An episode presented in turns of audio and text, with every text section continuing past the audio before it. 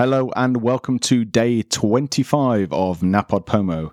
You are very welcome. And I am back on the podcasting setup. Why? Well, it's because I've been invited to guest present the podcast show 541, as Dave alluded to in this week's.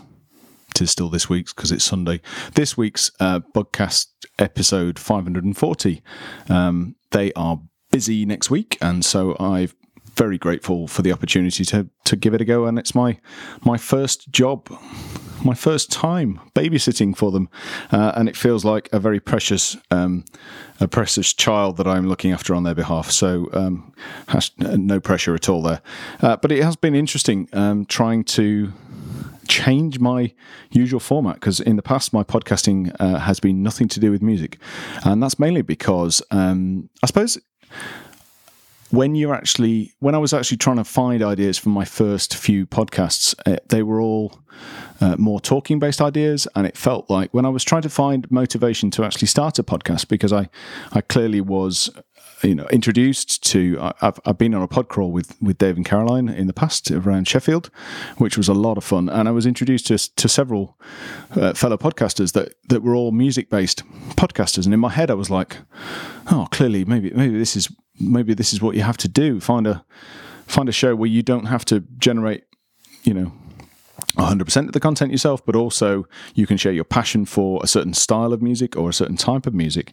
And certainly the difficulty for me was that initially I hadn't come to podcasting with uh, with that kind of idea in, in the back of my head. So I spent a bit of time back in the day, you know, sort of researching some of the popular outlets for Creative Commons music and copyright free um, sort of output.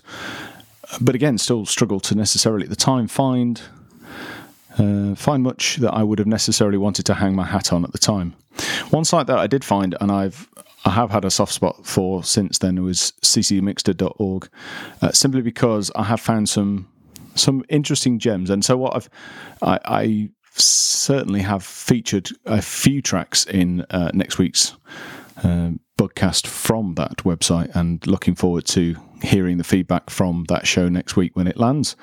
Um, so yeah, but it's been interesting to to try and find uh, just realizing how much work actually goes into to setting up one of these. And having done it yourself and you know have even more respect for for Dave and Caroline for the amount of work they do because it's not just a case of throwing some tracks out. You know the amount of background research they do on the artists and make sure that you can find out uh, more about them if you want to continue to uh, to hear more of their output or at least find out find out some more information yourself.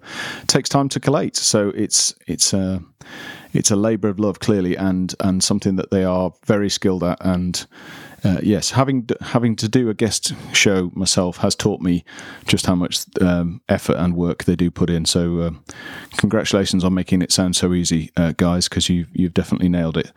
And uh, fingers crossed that uh, my episode is um, is good enough that I might be able to uh, come back and do another guest episode because my my other good friends Yannick and Laney are also the the great um, babysitters of the show as well, and so um, you know I have I have big boots to fill. So uh, fingers crossed. So look forward to sharing with that that with you uh, next Friday night, which will also be, I believe, he says, checking a calendar.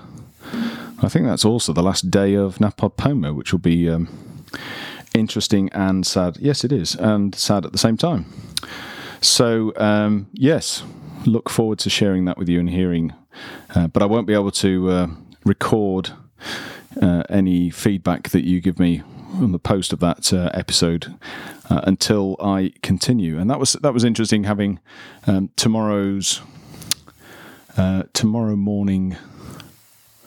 Yeah, I think Dave's already touched on the fact that he's sharing this. Yes, so it's not like it's a secret. Um, so we we had a chat and a catch up, which was a which was great to do. Uh, and that will be landing on Dave's website tomorrow. So catch that on thelovebug.org slash pod and hear our conversation there. And I won't give any spoilers away right now. So, yes, um, that is it. A nice, brief, short one. Um, just appreciative of music podcasters all there, all around the world, and in particular to award-winning um, hosts that I am filling in for and I look forward to sharing with you that next week. Oh, and while I remember about it, one of the things I did do yesterday, after I'd recorded the uh, episode yesterday, was to go and see the comedy about a bank robbery by Mischief Theatre, I think, which is was in uh, Milton Keynes uh, yesterday, and thoroughly enjoyed it. Um, I've previously seen the play that went that goes wrong play that goes wrong, uh, which is an absolute joy. If you've not seen that and it's still available or touring or it's it's gone into a season in London, uh, do go and, and, make a beeline for that. I particularly, uh, having worked in theatre myself, I particularly like the play that go wrong that goes wrong because it's just so slick and well rehearsed, and the fact that they make it look like an amateur dramatics company when it's clearly rehearsed to the nth degree. I mean, it's just a joy. But the comedy about a bank robbery um, was a different style in that sense because it wasn't presented as a an amateur theatre company putting putting something on. So therefore, initially, it took a while for my brain to um, to adjust to that. But the clever thread weaving that they do with comedy still in in Act One just Act Two is just a riot that just flew by. Even though it was it was a decent um, length show, it just never felt.